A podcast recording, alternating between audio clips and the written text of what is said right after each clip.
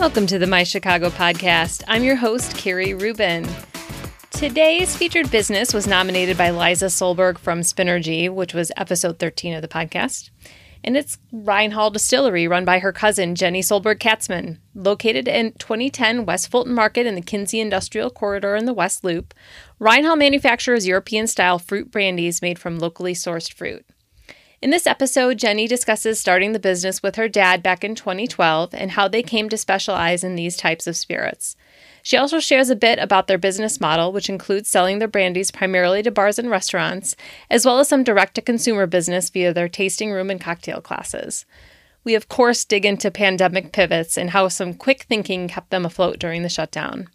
I really enjoyed learning more about their business and can't wait to try some of their cocktails when I make my way out to the tasting room. Here's my interview with Jenny Solberg Katzman from Rhine Hall Distillery. Welcome to the podcast, Jenny. I'm really thrilled to have you here and have uh have since you're your cousin, right? Yep. Liza nominated you. I'm really interested to learn a little bit more about Rhine Hall. So I'd love to hear the story of how it got started.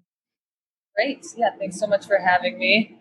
Uh, so Rhine Hall, we're turning eight uh, this year, November 5th. So it's kind of crazy to be turning, you know, we're becoming like a. I, I have two kids now, so uh, a child. It is like a like, child, right? not so much a toddler anymore. Um, and so it's been a lot of fun. I mean, we've been through quite a roller coaster over the last few years, but um, but yeah, we started back in 2013. I own the business with my dad.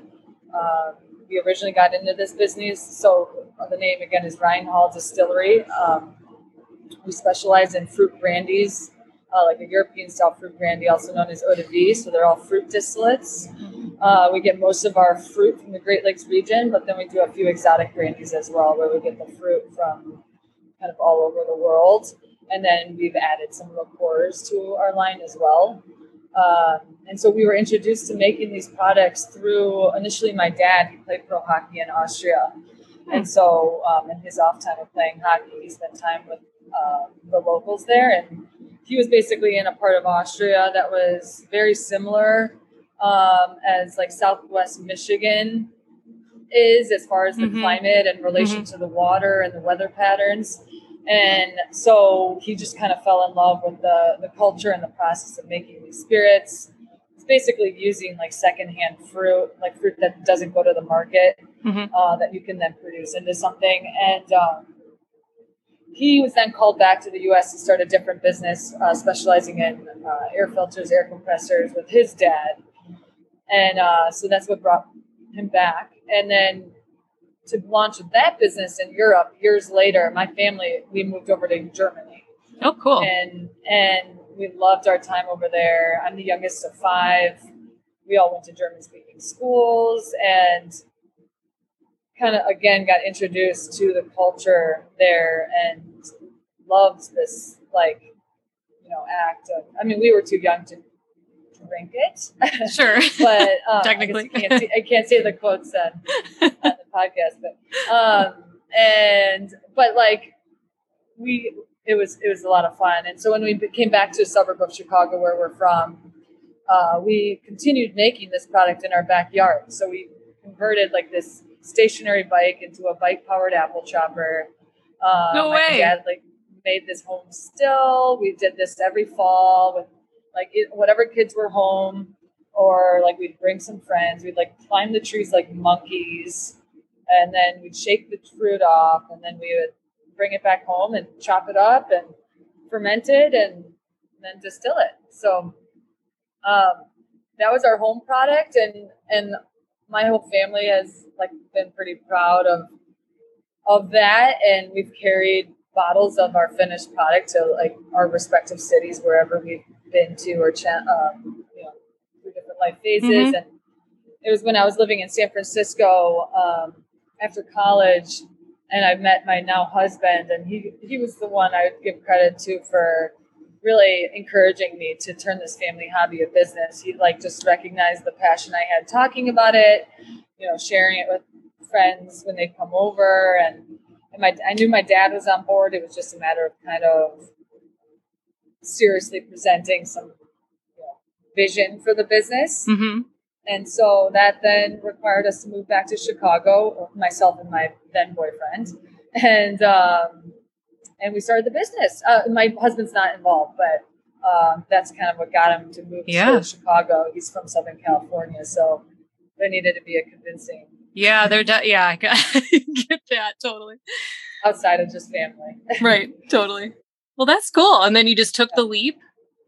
yeah, we just took the leap. It was pretty nuts. I was uh, kind of remembering some of that the other day. Uh, just you know, the amount of licensing and stuff, especially for this business, is pretty bizarre as far as like the amount of red tape that you have to get through. And I just remember like the amount of checklists I had and different requirements we needed and I can't imagine, Yeah. especially in a city like Chicago with all the politics and oh hoops you got to jump through. Yeah, no, it was it was unreal. Um, and and I know from speaking with other uh, people in other states that you know the city. Well, and that was one thing. My dad was like somewhat um, in favor of doing something in the suburbs, not only because it was a lower barrier to entry, but also. You know, you don't have the city to deal with. And I was Mhm. like, the only way I think we're going to really make an impact with such a niche product, it needs to be in the city. So For sure. that was kind of just um, the like that was the plan. So it, it, you know that makes things not as bad when you know that that's that is exactly what you're going for. So um, so yeah, quite quite a lot of work with the city, but uh, we're Paid still off. in the same spot where we started. Yeah. Are you manufacturing everything out of that facility in Fulton Market? Yeah, Okay. so we're right here on Fulton and Damen. Um, and yeah, it's in a small business incubator building that's kind of transitioned to having more just like small businesses than just incubation. Mm-hmm. Um, but we, yeah, we've continued like the way the building's divided up is there's like different suites that are all like basically divided by, um, you know, somewhat in, in what's the word, uh, non-permanent walls. Mm-hmm. And so if you need more space, you can basically just like take down a wall Oh, that's cool. expand your space a little bit further. So we've done that uh, once or twice here, and um, yeah, so far we're we're gonna stay here a bit longer. And I don't blame you. That's a hot place to be. And you kind of got there before it blew up, right? Yeah, we I mean we aren't we are not in like the thick of Fulton Market. We're just further west. Yeah, I um, suppose. Yeah, you're a little west. yeah slightly removed, but I mean it it it, it does feel very close. Um, like United Center is a very short walk down Damen. Mm-hmm. um, and they are talking about putting in a an L stop right on Damen. Oh, right. Um, so I think that helps just having the amount of traffic and bodies coming west, even just from you know downtown and the river, mm-hmm. just one stop further from Ashland, um, which is you know also directly east of us are the is I don't even know what they call it the Chicago Brew Yards.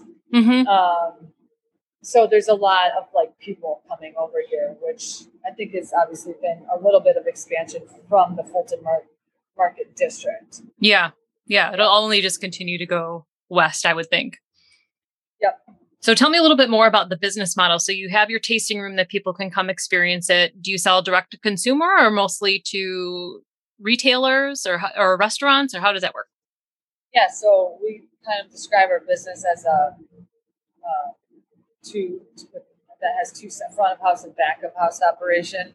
The front of house is what you just said, the tasting room. So we do, you know, uh, people can come in, have cocktails, just um, you know, first come first serve. But then we also have cocktail classes, tours. We do quite a few private events. Um, you know, any anything like that in kind of our consumer facing um, side of the business, and then what we consider our back of house is our sales to distributors. So in this market or in this type of industry, you have the three tier system where you have to sell through a distributor. Mm-hmm. So um, we sell through distributors to sell to bars, restaurants, and liquor stores. Mm-hmm. So um, so yeah, it's really that those are the two sides of the business that we have. And your footprint is primarily the Midwest with those distribution, or is are you all over the country? Yeah, so we know. I mean, we have our local market here in Chicago or Illinois, and then we are spread out to a slightly more of the progressive market. So we're in New York City, uh, we're in LA, San Francisco, we're in New York, California, Denver, um, and then we have some smaller markets like um, Wisconsin and um, Utah mm-hmm. And DC. Okay. So yeah. Cool. Expanding all over. I bet that yeah. has that takes a bit of effort to expand to new markets. Yeah, it's been a lot of trial and error for sure. Um, like kind of to your initial question, it makes it would make sense to start with you know your Midwest region, not only with the you know, buy local uh, movement, right. but also the ease of entry, um, not only monetarily but also just connection driven. Mm-hmm. But we, uh, with our products, it just has not made sense to. I, I, we've tried, um, but it, it's a much more. It's it's like more of a high end European niche product. And so it has a very selective audience as far as being in the right cocktail bars and the right retail stores. Um, and so our, we've found that it's really a lot more of the much more expensive markets like New York City, LA, and San Francisco outside of Chicago that has really been like a much quicker sales cycle. Hmm. Yeah, I bet you definitely got the the type of clientele in that market that would be interested in that kind of thing. Yeah. Rather than Iowa or you know somewhere yeah. where they don't have no, as I mean, like many fancy cocktails going on. I wish. I mean, you know, we our our product you know, it's originally a European style, Austrian German. So, you know, there are a lot of uh, like European and especially like Scandinavian people in the Midwest. So you'd think that that would make sense, but I, it makes more. It doesn't. It's it's more geared towards uh, the the more expensive markets. Yeah, makes sense. So talk to me about pandemic and how that affected your business. Well, the pandemic, um, yeah, I mean, majority of our distribution business is to bars and restaurants. So that was a very quick, uh, deep, you know, plummeting right. side of the business. Yeah. Uh, we, you know, some craft distilleries have done well with selling to liquor stores during mm-hmm. the pandemic, but we don't have, you know, the popularity in the in terms of the alcohol category that others did. I mean, and and I actually wouldn't even say craft distilleries did that great. It's more there's a lot of the bigger name liquor brands that did well at the liquor stores. Um, mm-hmm. Then people like taking a chance on on different smaller products. Um, so so yeah, that hurt us badly. Uh, but with our size and kind of our you know entrepreneurial backbone, uh, we were able to pivot really quickly. So um, we had a, we have a really good team here. We always have um, and everyone was on board um, to really transition the business to do whatever we needed to do. So, I mean, pretty much immediately within five days of you know the shutdown and everything, we uh, were able to um, like come up with products that we could use for hand sanitizer. Mm, um, smart. And so we made you know thousands of gallons of hand sanitizer. Um, and then we transitioned all of our cocktail class programming into virtual cocktail class program programming. So mm-hmm. um, we kept it fresh with all of our marketing. We, um, you know, I, um, we were kind of in survival mode, and that's really, I think, where entrepreneurs thrive uh, because they're kind of used to that feeling and mm-hmm. uh, don't know what's going to get thrown at you next, and you got to pivot quickly. Yeah, yeah, and it's kind of like it's you can uh, well as as much as speaking for myself, like there was no question of survival or not survival. I wasn't just going to like stop and wait. It was more of a what like what are we going to do and Mhm. do it as fast Mhm. as you possibly can. Mm-hmm. So, um, so, so yeah, we, I mean, it definitely hurt our business last year, but, um, and, and we're, we're now regrouping business and we are, you know, getting back to the numbers that we were at, um, you know, pre-pandemic. Okay. I'm glad to hear it. And hopefully it stays that way. You know, who knows what's going to happen in the near term with this I Delta know. variant and all that crazy stuff. Yeah. That's not, yeah, that's going to be tough because, I mean, we don't have the hand sanitizer business uh, anymore. Um, you know, that was something that we we chose to kind of be able to act fast and hmm and um, you know Now that market's about that. completely saturated. exactly. Uh, we did we chose not to double down on on that um, like others did, and now a lot of the other brands that did are are sitting on so much excess of hand sanitizer, but that will come in handy if all this you know all this stuff comes back. Um, I mean, I don't think that's going to happen. But I don't think so either, Uh, but the uncertainty is killing me. I know, and yeah, the the tasting room business. Well, yeah, we'll we'll have to see what we have to do. Is that a, do you have a decent amount of traffic coming in for that? We do, yeah. That's we we we've got a we have a small footprint here, but um, yeah, it's it's taken a years to build it, but I feel like we have a decent regular uh, following as well as you know.